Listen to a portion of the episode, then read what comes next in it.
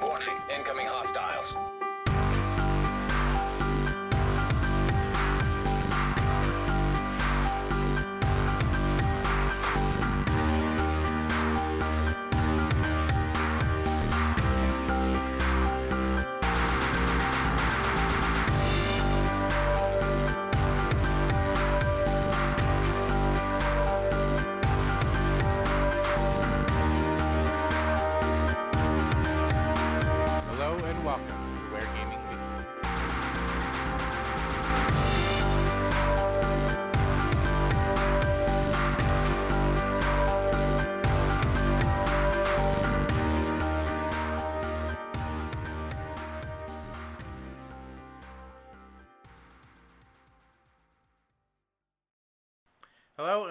And welcome to Where Gaming Weekly for the week of May 22nd, 2019. My name is Nick, and alongside me is my brother Josh. Say hi, Josh. Hi, Josh. I almost spilled my coffee. How are you doing? Doing pretty good. You got a haircut. I did get a haircut. My foot is doing better, Good. and uh, yeah, I did not get a haircut. My foot has always been fine. And just so you know, Where Gaming Weekly posts every week on YouTube.com and on podcast services. You can also find us uh, uh, on our website at WhereGaming.com. And you can follow us on twitch.tv slash wheregaming underscore. And you can write into us at weekly at wheregaming.com to be heard on the show. Um, I have one more week of movie yep, and then I'll be here for at least two ish, three ish more weeks, yep. and then I'll be going out of town for a little bit. But we will be doing. I'm kind of We're- we're making us doing this. Um, we've not talked about it until just right this moment, but maybe daily reactions To the E3? E3. because Yeah. I'm leaving that Thursday of E3. Okay, So, so, we we can get Saturday, Sunday. Does anything start on Friday yet? uh, supposedly the EA not press conference is happening that Friday. Yeah. Uh, but n- everything I just looked at a uh, breakdown. I was actually going to put it in the doc. Oh, we today. could do we could do Saturday, and we can re- react to Friday and Saturday's news, and then we can do Monday. Well, we can do yeah Monday, Sunday, Monday's news. I don't know. Uh, here is just real quick the uh, breakdown of the event. Uh, excuse me. Uh, so, according to the E3 press conference, um, according to IGN, the so Microsoft kicks us off on Sunday, June 9th at 1 p.m. Pacific, 4 p.m. Eastern, 9 p.m. BST, and so on. Bethesda is after that at 5:30 Pacific. Devolver Digital is at 7 Pacific. And then on Monday, June 10th, we have Ubisoft at 1 p.m. Pacific and Square Enix after that at 6 p.m. Pacific. And then on Tuesday, June 11th, we have Nintendo at 9 a.m. Pacific. So, Kind of- There's kind of- also the limited run games. We have the kind of funny games showcase, PC game show. oh yeah, the kind of funny game showcase is going to be on Monday, June 10th at 4:30. Mm-hmm, 4:30 Pacific. Limited run will be on We, June. we 10th might do like a collective Yeah, yeah. uh, so reaction to all of those mm, mm, Um, because it doesn't list EA. Um, we have Activision who said they're not doing a they're not going to be on the show floor, but they'll have something to say probably about Call of Duty and yeah. what their They'll plans most are. like- yeah. It, I mean, since Sony's gone, maybe they'll be at Microsoft to promote their, It's possible. or they'll do like a weird third-party Mhm. thing.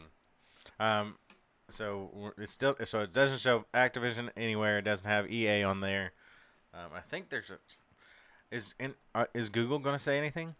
I don't know if they're gonna do Did, E3. did they me- mention doing E3? I don't remember. Oh, I fun fact, I learned that Stadia is is a unit of measurement used by the ancient Greeks. Oh. I was watching this video, guy proving that the Earth is round with a bicycle and two sticks, and he had two sundials, and he was in Ca- Canada, but um, he was talking about this. Uh, uh, Did you say Canadian sundial? no, he was a Canadian. He was using sundials. Oh, I'm like, it's a Cana- Canadian sundial. No, um, but he was talking about the same experiment he was doing was done by Aristophanes in Greek, and he had used two different cities. He might have been Roman. Either way, Oh, so you put two sticks in two different cities. Yeah, uh, and and measured them, and they were different. So, um, and pr- proving the Curvature of the Earth. curvature of the Earth, and he was able to use the the difference to calculate uh, how the circumference of the Earth within a margin of error. And so, uh, the the guy on the video did the same thing. He was only off by like six thousand miles. Science with Josh. Yeah, but anyway, the point was Stadia. They di- they weren't sure exactly because um, Aristophanes used Stadia as a measurement, Oh, but how, but they weren't sure what stadium he was referring to or anything like that. And that reminded me of Google Stadia, which is the Google Cloud gaming program. Now that everybody's asleep, let's get on with the let's show. get on with the who, what, and the where. All right. Uh, so we will we'll- break down what we're exactly what, what we'll do next week uh, for E3. Uh, all right. First up on the who, what, and the where. Sony and Microsoft partner. Hell has frozen over. Maybe. Maybe. Sony and Microsoft partner for cloud AI innovations. This is from Rebecca Valentine at GamesIndustry.biz. Now, before you start, I sent you the other article. Was the other article basically just this one too? Yeah, it was pretty About the same. Okay. I wasn't sure how much difference was going to be in there. But Right. Uh, today, the day of this writing, Microsoft and Sony announced that they are forming a strategic partnership with one another, collaborating on cloud services and AI technology. The two companies will work together on a number of technologies and solutions largely focused around Microsoft's Azure cloud service.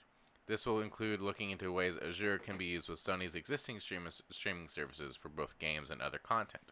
You know, c- couldn't they use like a, a easier name? Azure. Azure. I mean, it's not that terrible, but it's still a little You have to think about it for just a a- second. Azure Azure. or Azure. Mm. Mm.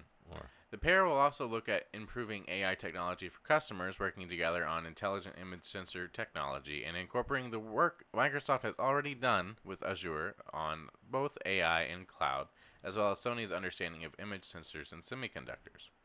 Quote, For many years, Microsoft has been a key business partner for us, though of course the two companies have also been competing in some areas, said Sony CEO Keni- Kenichiro Yoshida. I believe that our joint development of future cloud solutions will contribute greatly to the advancement of interactive content.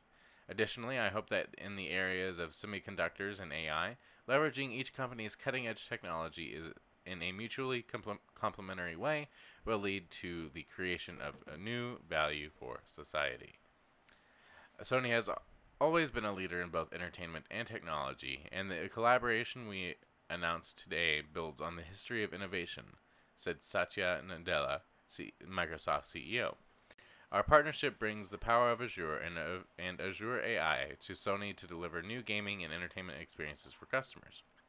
Though not mentioned in the partnership announcement, this collaboration seems, at least in part, to be a response to, Mark, to Google's announcement earlier this year of its new game streaming service Stadia, which uses cloud-based technology to stream games across mobile, TV, tablet, and desktop PC. Microsoft has been vocal about its interest in cloud infrastructure development for some time through in- initiatives such as the Project X Cloud, and there have been rumors of the company announcing a streaming-only console in the near future, though that may have been curbed somewhat by the announcement of the Xbox One S All Digital Edition, which is diskless but not cloud-driven. Meanwhile, Sony has its own cloud streaming service and PlayStation Now, but its plans for the next console generation have noticeably have been noticeably low on anything cloud related. It's a position that, if held, would likely keep Sony's next console as the only traditional quote new console release of being of of the big. sorry the only traditional new console release of the big three as Microsoft focused on cloud streaming and Nintendo continue iterating on its hybrid Nintendo Switch.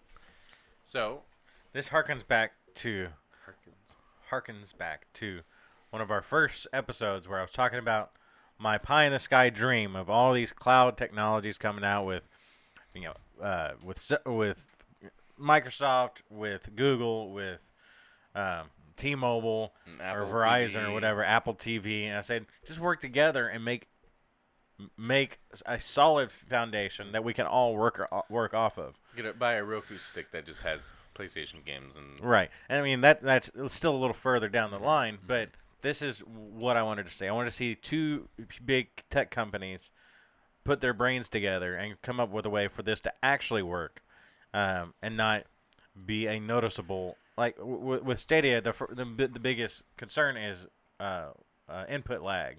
If you do something on the controller and it takes more than you know a, a millisecond or two to for it to do it, you, your your you know your you, your perception Mm-hmm. uh, you start to perceive that, and so uh, playing games that way feels feels bad. Right. So if if they don't come up with a way to fix that, then none of these cloud services will succeed. So coming together and trying to utilize the strengths of both companies, like they were saying, is a good way to help Right. get this technology moving forward. These And- are two mon- uh, monolithic, mon- mon- monumental, mon- monolithic, Monolithic works. monolithic companies that know what they're doing.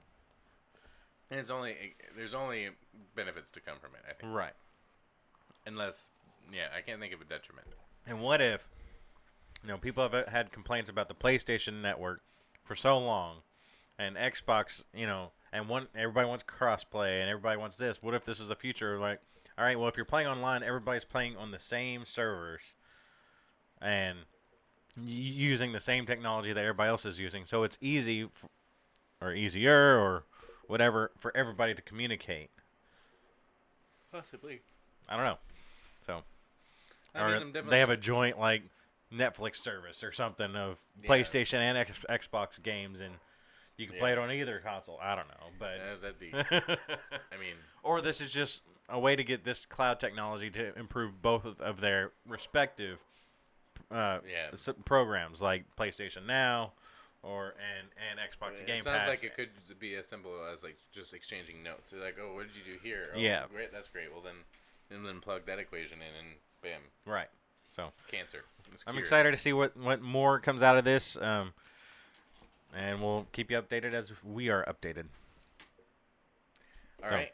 Uh, so uh, last week or the week before, we talked about the Riot Games walkout, and so we have an update. There's a part of the original story and then an update from this. So, if you want, to, do you want me to take it? or Do you want to take it? I'll take it. Okay. So, uh, Riot Games stands firm against a walkout employees' demands from James Batchelor at GamesIndustry.biz. The original story is the employee walkout at Riot Games appears to be having no effect on the company's position, as management confirmed they will continue to use private arbitration for the ongoing legal battles it fights. Um, staff at League of Legends developer uh, staged a mass walkout earlier this month over a mandatory clause that forces employees to waive their rights to sue in ri- sue Riot in court. Uh, frustration over the clause has been growing in recent weeks until rumors of a walkout began to emerge. Three days before the walkout actually occurred, Riot Games said it would drop its mandatory arbitration clause, but only after conflicts are resolved. Current conflicts are resolved, and only for future employees.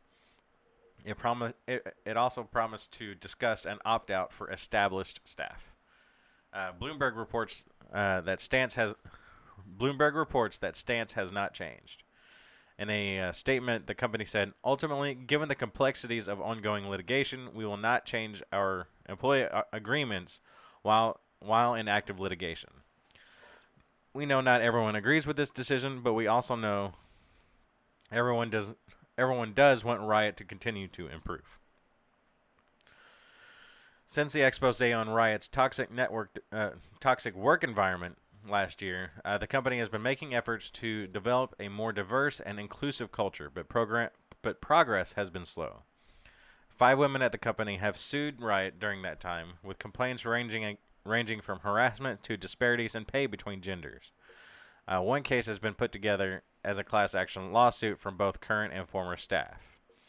Uh, Riot pushed for these cases to be moved to, into arbitration in April, which sparked the frustration over this issue and eventually resulted in the walkout. According to Bloomberg, studies show that employees are less likely to win in arbitration than, than in court. So, that's the original story. Update. Uh, Riot Games has reached out to GamesIndustry.biz with more information on the impact of the walkout and the ongoing debate about its arbitration clause.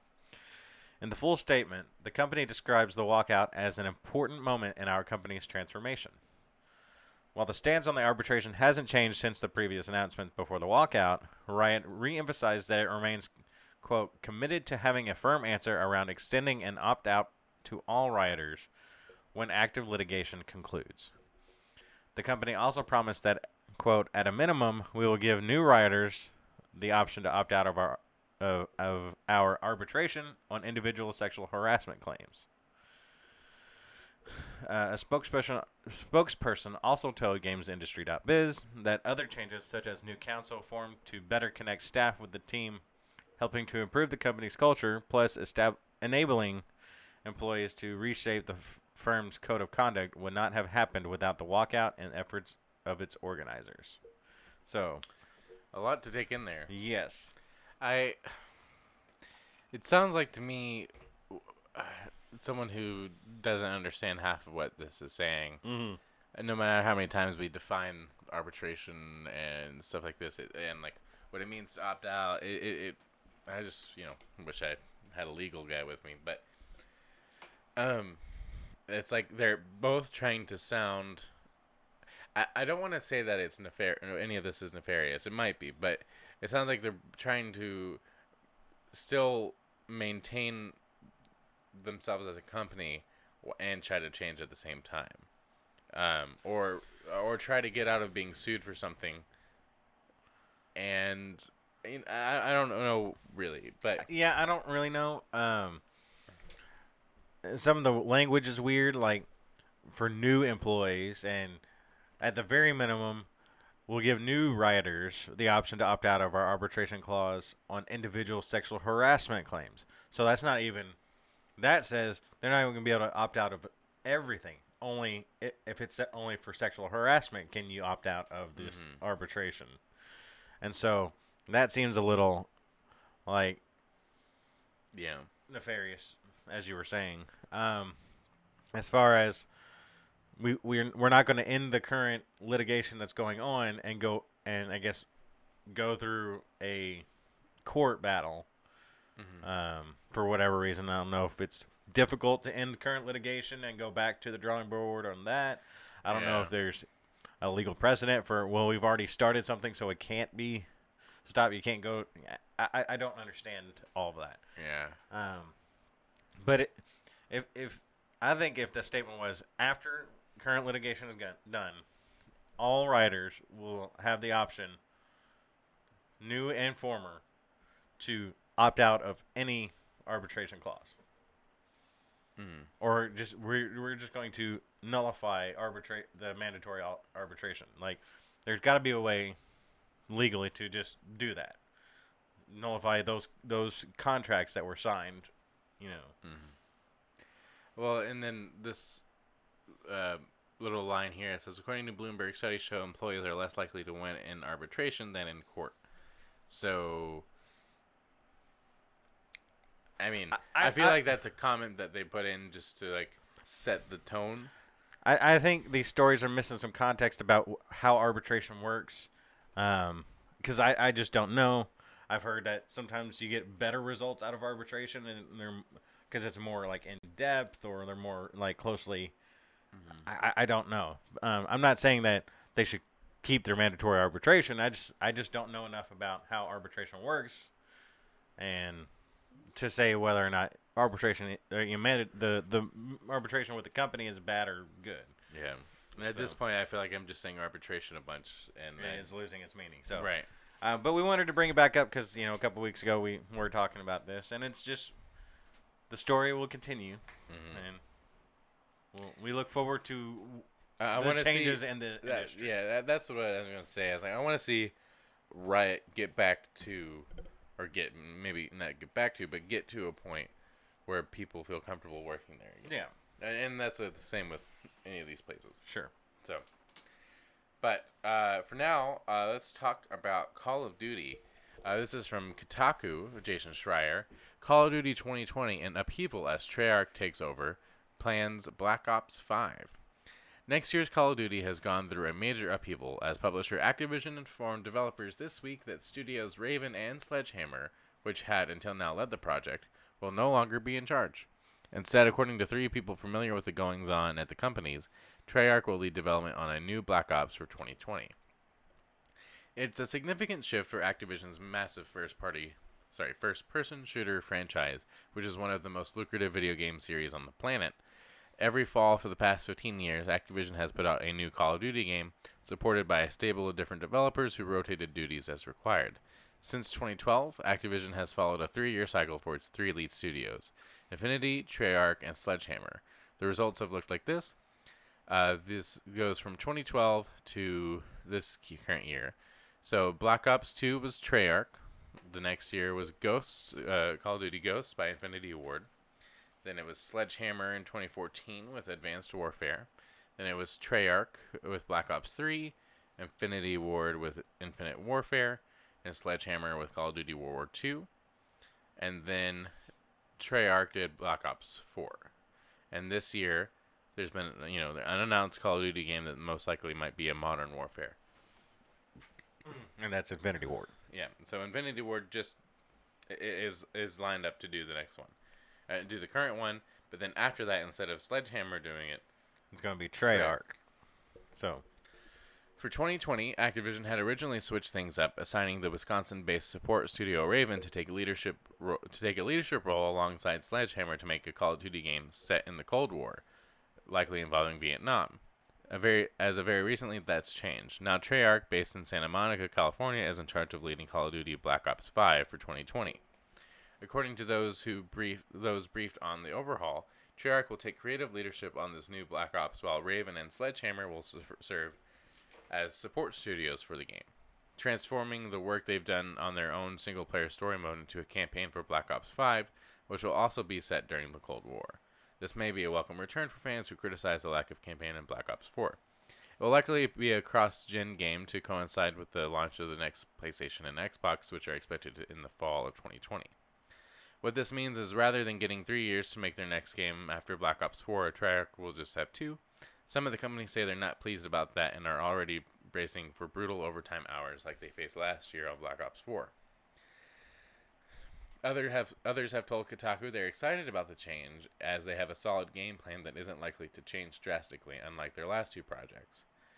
This news comes during a strange time for Activision and Call of Duty. Although Black Ops 4 sold well at first, we've heard that it hasn't quite hit the revenue tail that Activision's bean counters were hoping to see. Internally, Activision's executives started to talk about embracing free to play as a revenue model once Anathema. What? I don't know, look that word up. I got it. You keep going. Okay, here it is. Anath- anathema, uh, something or someone that one vehemently, I can't even say that word, Vehemently. dislike, dislikes. Huh. That's a kind of a good, cool word. I like it. Um, Anathema. where was I? Anathema. Okay. Uh, internally, Activision's executives have started to talk about embracing free to play as a revenue model, once anathema to the publisher, and three sources say are looking into offering free to play component for this year's new Modern Warfare. Although the specifics may not be finalized yet, some within Activision have remained resistant to the idea. The past year has also been rough for the San Francisco based Sledgehammer. In February 2018, Kotaku broke the news that Sledgehammer's co founders Michael Condrey and Glenn Schofield have left the studio. Although Activision spun it as a promotion, saying they'd take on new executive du- duties, it was very clearly an ousting, and the two quietly exited shortly afterwards. Earlier this year, Condrey started a new Silicon Valley studio with publisher Silicon. 2K. Hmm? Silicon. Is that what I said? Silicon Sil- Silicon Valley studio with publisher 2K, where he's recruited dozens of Sledgehammer staff. The studio had been hemorrhaging employees over the past few months, much to the dismay of those who remain. One primary reason behind this Call of Duty upheaval, according to two people familiar with the happenings at Activision, is the tension between Sledgehammer and Raven, whose staff, uh, whose staff are said to have argued frequently during the past year development of Call of Duty 2020. Two people familiar with the project described it as a mess. Now, both studios will serve as support for Treyarch as publisher prepares to release Black Ops 5. Activision declined to comment. So basically, it sounds like they were fighting about it and didn't agree on anything, and then Activision was like, "Fine, let them do Stop it. whatever you're doing. We're gonna make it a Black Ops game. Uh, Treyarch, you're you're the you're the big guns. It used to be Infinity Ward was the big guns, Mhm. but now it's uh, Treyarch because Black Ops is making Mhm. bank. I've always preferred the Black Ops ones. I always Well- liked well- Black. Well, I I mean Black Ops Two was the last Black Ops I played, That's true. but um, I've, I I liked I enjoyed the Black Ops uh Two more than the Modern War Mo- Modern Warfare Three. Yeah. So I always thought the stories were more in depth. Of course, the last one didn't have a story, so yeah. they don't care about me. But No. Well, they do now because it's coming back. well, now no, Sledgehammer's doing the single player, and, Right. uh, and Treyarch's gonna work on other things. I don't know. I don't know. Excuse Um, me. so if you were hoping for Infinity Ward to do their game, then you No, Sledgehammer. Sledgehammer to do their game, then you just going Infinity with War is still doing this year. Right. so so it Yeah. looks like it might switch to a two-year cycle. Yeah. Which is interesting because Sledgehammer did World War II, and people love that one. Yeah. So Uh, I don't know. Maybe it's time for Call of Duty to get a break uh, Assassin's Creed. Assassin's Creed or you know just uh, total re- re- reworking. Yeah, A, a, a new Call of Duty for a new decade. that'd be great. Most likely won't happen. All right. Excuse me. Speaking of 2020, Ubisoft planning four AAA releases through March 2020. This is from Adam Bankhurst at IGN. Ubisoft has announced that Skull and Bone, Skull and Bone, Bones, Skull and Bones. Bone- like uh, Anchorman, Anchorman. No, Bruce Almighty. Bruce Almighty. Yep. Ubisoft has announced that Skull and Bones will be delayed to after March 2020, and that four AAA games, including Ghost Recon Breakpoint, will be unveiled and released by the end of March 2020. Revealed via Ubisoft's 2018-19 fiscal uh, financial earnings report, the company's 2019-2020 financial targets of net bookings of around a lot of money will be led by Ghost Recon Breakpoint and three other AAA titles cur- that are currently unknown. As for Skull and Bones, the reason it is not ex- expected to release until after March 2020 is due to the fact that Ubisoft's Pirate game has been delayed past Ubisoft's. Tw- okay, that's that's it's. Ba- the reason is the reason. the reason it is not expected to release until after March 2020 is due to the fact that Ubisoft's Pirate game has been delayed past 2019-2020 fiscal year, which began on April. So yeah, the reason is the reason. Yeah. So it's not gonna March. It's not gonna. It's gonna release after tw- March 2020 because it's gonna release after March 2020. Okay. Anyway, the Skull and Bones team, represented by producer Carl Liu, Liu, That's what I would say. uh, also took to Twitter to share a message with a with its fans of a game that is, does not exist. I don't know how there's fans. Um, that Skull and Bones will also not be at E E3 2019, and as the team will focus entirely on making the game as great as possible. Originally scheduled for release to, to be released in fall of 2018, the title we called a mix between Assassin's Creed 4 Black Flag, For Honor, and The Crew apparently needs a bit more time to be able to live up to the team's vision. Ghost Recon Breakpoint was revealed last week and is a follow up to Ghost Recon Wildlands. Uh, that will be released on PC, Xbox One, and PlayStation 4 on October 4th, 2019. Uh, Breakpoint is also our first, uh, uh, is, is the IGN first for the month. So stay tuned, blah, blah, blah.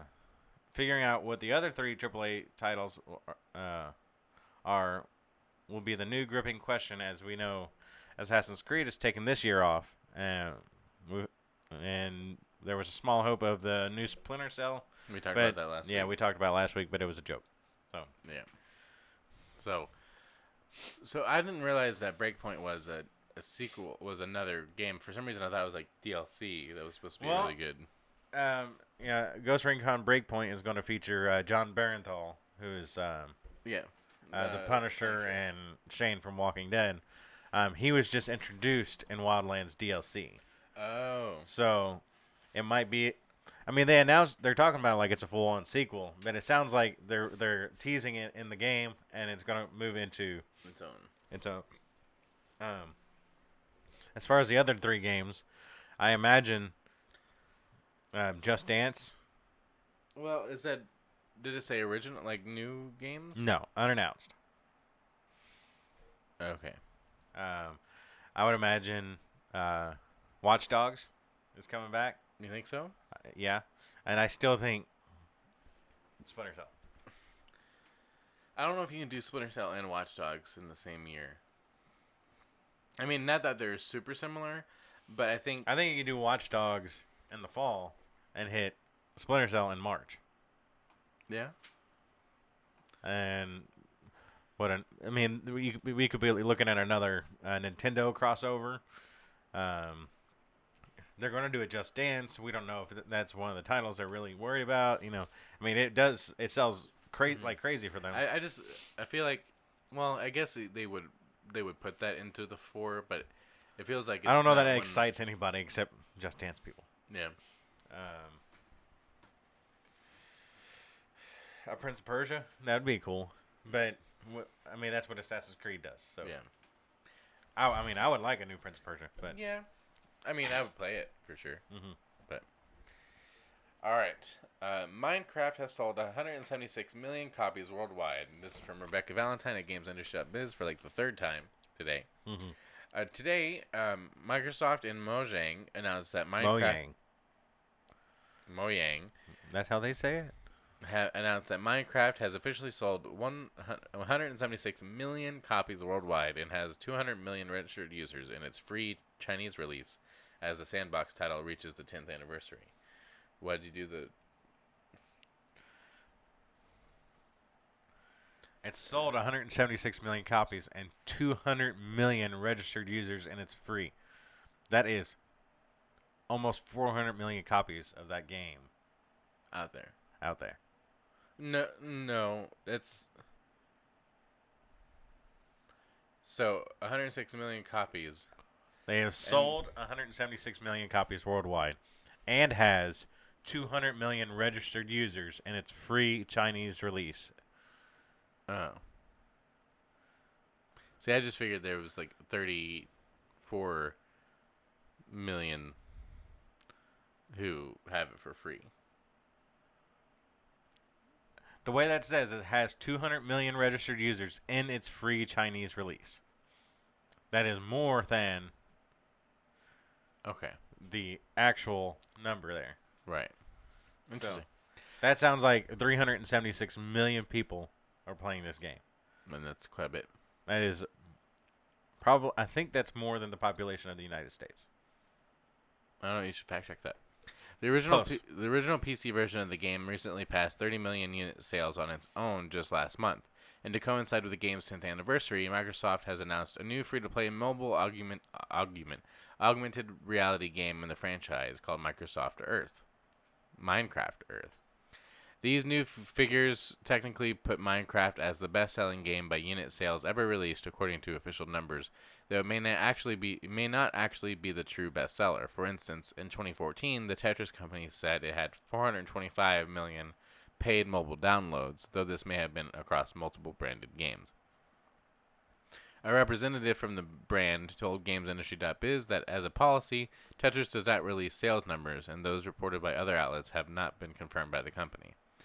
The next best-selling game for which concrete numbers are available is Grand Theft Auto 5, which, as we said last week, has sold nearly 110 million copies as of earlier this week. And that's why I put the story in here. Not that we care about Minecraft, but last week we were talking about how big Grand Theft Auto 5 is. Minecraft just eats its lunch. For sure. And, you know, it's interesting because, I mean, I remember Microsoft, uh, Minecraft coming out, and everybody. I, I had so many friends in high school that were. Well, that was not 10 years ago. Well, Yeah. 2009, I would have started high school. Um, the fall of 2019, uh, 2009, Yeah. I would have started high school. So that that's crazy. Yeah, Anyway. Um. So I, I just remember a bunch of people playing it. I could never get into it. I, I, I used to mess around with it. But mainly, I would just dig in one line all the way down until I wouldn't. I couldn't go any further. Yeah. And then it would get dark, and I didn't like it, and so I just. I remember my, my buddy Patrick playing it, um, and uh, band when I was at uh, the uni- was I, when I was in the marching band at U of L, Mm-hmm. and w- just showing it to us, and That's where I learned the Plague game, the Oh. Plague Inc. or whatever Mhm. it was. I don't think it was called that, but Yeah. He was into all that kind of like beta, uh, lo- you know, PC games. Right. Well, and my my friend uh, Jared had built uh, a pretty decent re- replica of our high school in the game, which, thinking about it now, may not be kosher. Uh, but I thought it was neat. I mean, if I were to make something in a game, you would probably like use something out of Real you know, world- yeah. real, real world, something you could see. and Like, oh man, that was cool. I made yeah, my it, school. it, it was or- or cool, my and he like or- used the right colors and everything, and we would we would walk down the hall, and he would have his laptop open, and we would walk down the hall at the same Yeah. time. It was like, oh, that's neat. That, yeah, that So- is neat. That brings me to what I want to do in Dreams. I want to get Yeah. I want to get a copy of Dreams so we can build the studio in the in Dreams and somehow program like avatars of us like talking Mm. and so we could just plug our audio into that and so we one we never have to be on camera again no Josh would love that. and then um we it would just be kind of neat to do Yeah, i saw this week someone had created donkey kong and yeah. uh, like a 3D like Donkey Kong uh, world, and I, I saw someone made like. There's a, TV show called Dexter's Laboratory, and someone made yeah, a someone made a from that. Dexter's Lab game. And it kind of uh, the image I I saw reminded me of like the old uh, Rugrats game.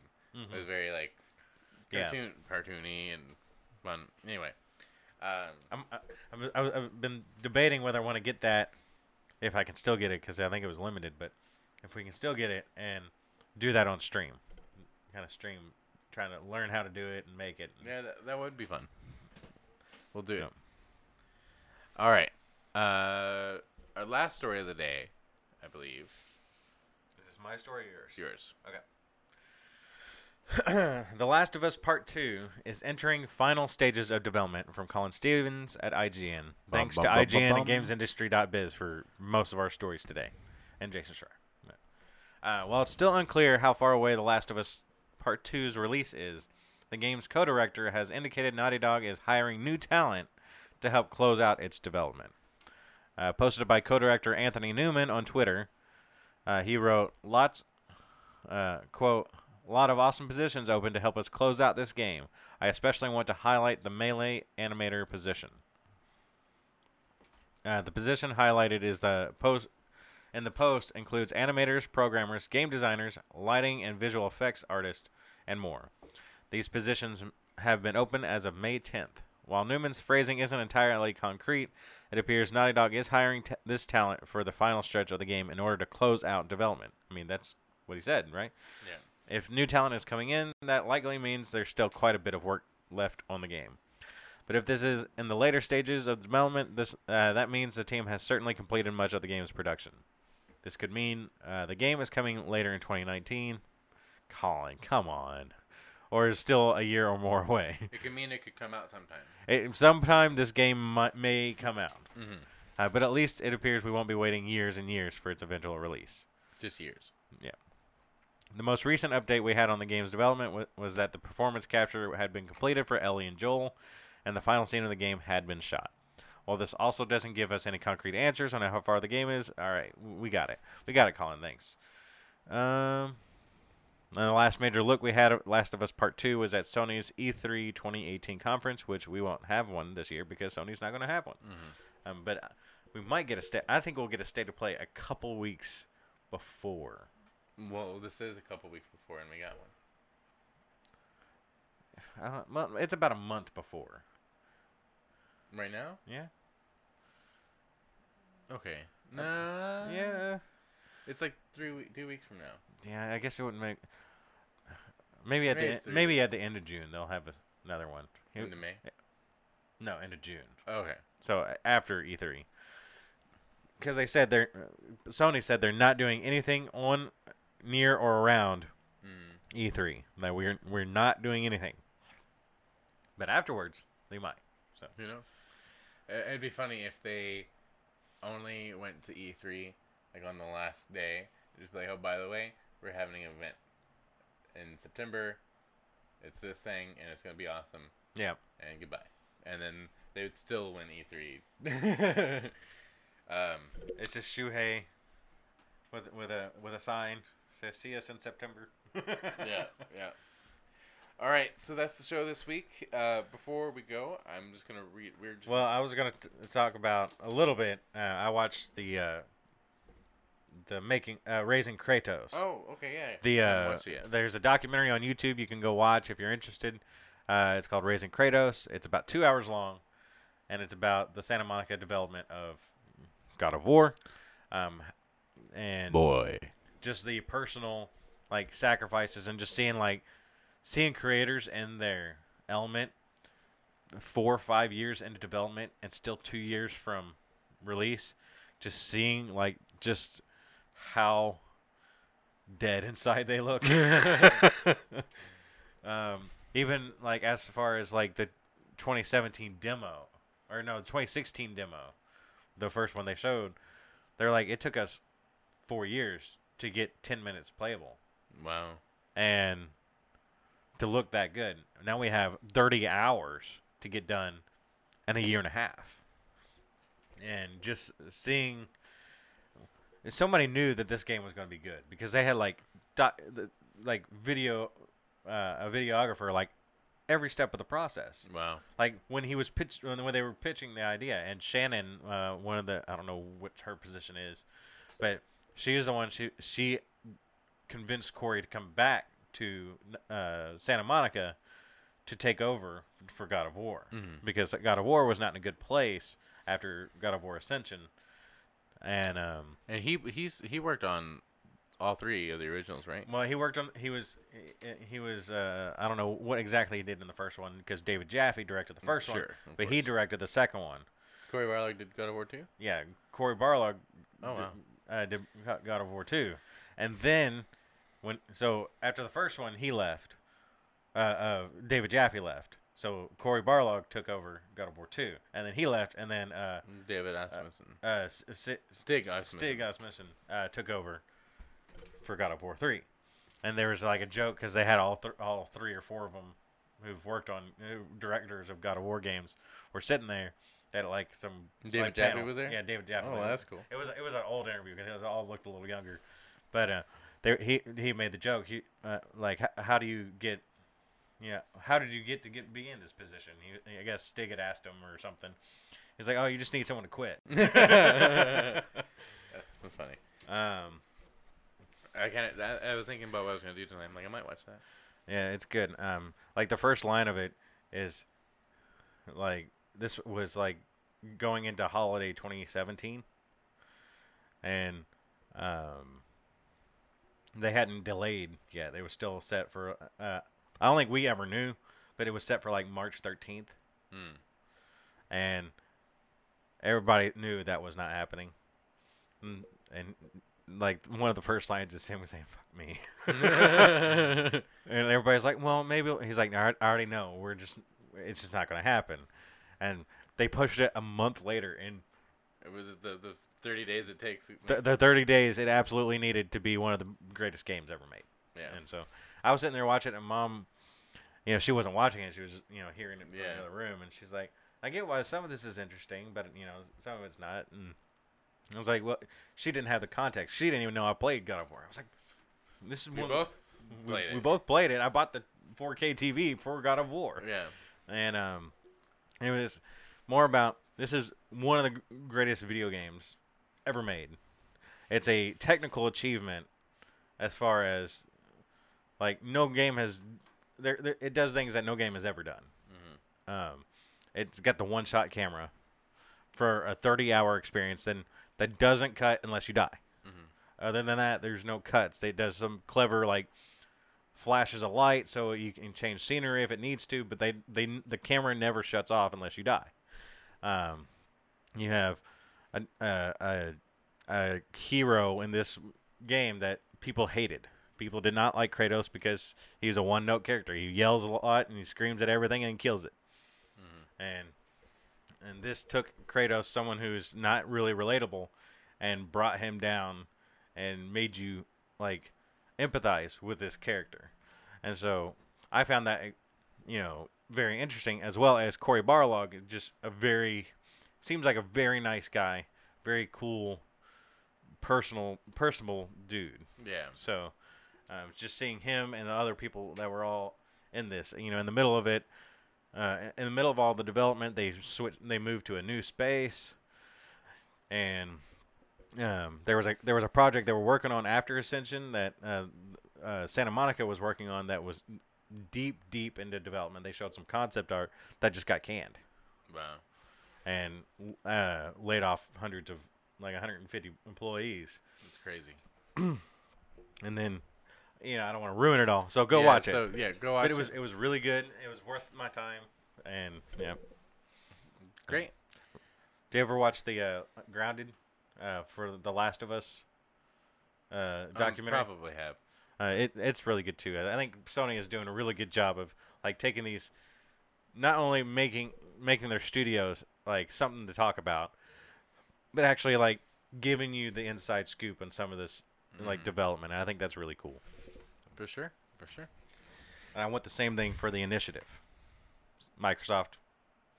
I want, I want the same thing for whatever the initiative does because Mm. just the creation of the studio, what what they're doing there, the talent they're putting together. I would just to be to be the fly on the wall in that place would be interesting. Yeah.